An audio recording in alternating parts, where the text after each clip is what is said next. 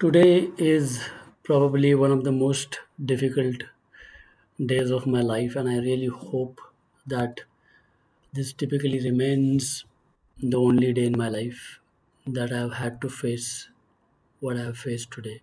It's never been this difficult, and I hope that I don't have to face this situation again in my life. I actually had to take two, not one, but two PTS decisions today. Put to sleep both critical dogs and a good amount of effort by a lot of people trying to save their lives. And I think the difficult part of this process is not knowing if what we're doing is right or not. So many thoughts go through my mind. And when we discuss all this, when we take into account various possibilities, only one truth remains, and that is we will never know if that was the right thing or not. We will never know what could have been, either good or bad, but we won't know. And you wonder why. Why me? Why we have to go through so much? It's one of those things when I thought, when this was something that I had to consider for the first time in my life in the past, and then the second time. And I thought, like all other things, I'll get better at handling this.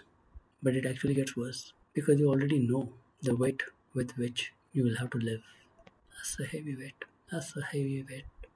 You think you're doing it, but you just don't know what are the underlying factors that go into your mind when you're making that call. It's almost like not two, but there are three, four voices in your head, and not one voice is louder than the other. It is just there. It just you're just thinking, you know, you just hope that things were black and white. And sometimes things are black and white. Sometimes you just think that you know things will work out. There are always endless possibilities. What if this had happened? What if that had happened? If you could have done it this way. But it's it's really it is always a difficult call to take.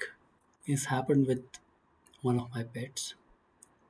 And almost, you know, we could feel that maybe we should have probably taken a similar call for other pets as well.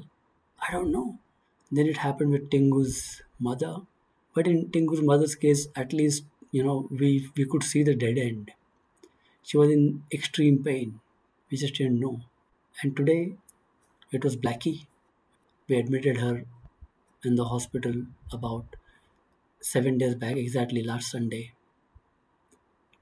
Lots of tests were done, and there was no proper diagnosis. And then medications were given, and it was hoped that her situation will gradually improve. She was not able to walk, and then after seven days, she started showing really bad symptoms of gangrene, and the doctor said amputation is the only option. But again, she was 10 years old, had lived her life. With amputation, we don't know if her kidney and liver will be able to take that surgery with that anesthesia, and even after anesthesia, will she be able to live?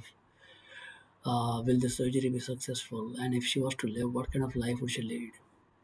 The options are so limited in a situation where you have a dog gangrene. The gangrene would have gone to bone marrows, and you know even after amputation, first of all, we were not sure if she will be able to take anesthesia because we would have to test her kidneys and liver to make sure she will be able to take it. Then will the surgery be successful? Even after the successful surgery, we don't know if the gangrene would not affect other parts of the body. And if she was to survive double amputee with just two front legs, what will she do? It was a hard call, but we had to take it. And I wasn't leading the call because she actually had a different caretaker than me. I was just helping out in the entire medical emergency treatment. And those guys took that call. And then I had to go for Gauri. Gauri hasn't shown any signs of improvement since almost three months now July, August, September. In fact, things got worse.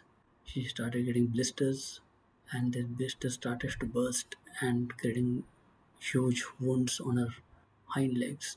She is not able to stand. Forget about walking.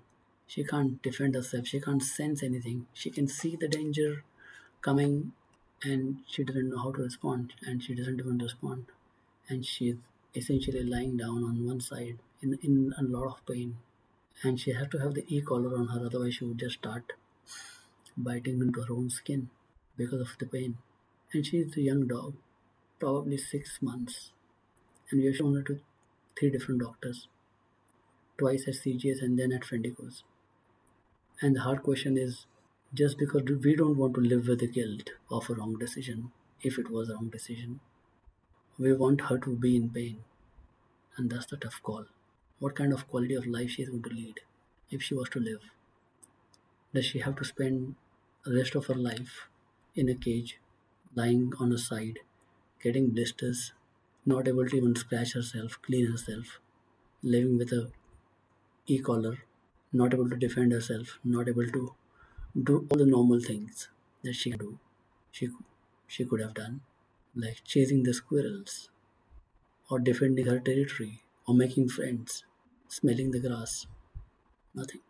And then we are put in this position to take that call. And it is not just about the dog, it's also about a lot of other things. The time, the resources, could they be used for another dog who could have a better fighting chance? These are valid questions. They might they might sound brutal, but they are valid questions. And yes, you have to carry that weight on your shoulders for as long as you live, knowing what could have been. We would never know. We have to live through this and at the same time be ready to put ourselves in exactly the same situation again and do it all over again. And in this Gauri's case, I wasn't even wasn't even the caretaker in the front. It was Karthik and his friend Kirsty who have done all the physical hard work. Of course, I picked her up from opposite the temple, put her in the car, took her to CGS. From CGS, took her to Animals First, and since then Karthik has been looking after her. Of course, I took her from uh, from Animal First to Friendicoes for the doctor's appointment for the checkup.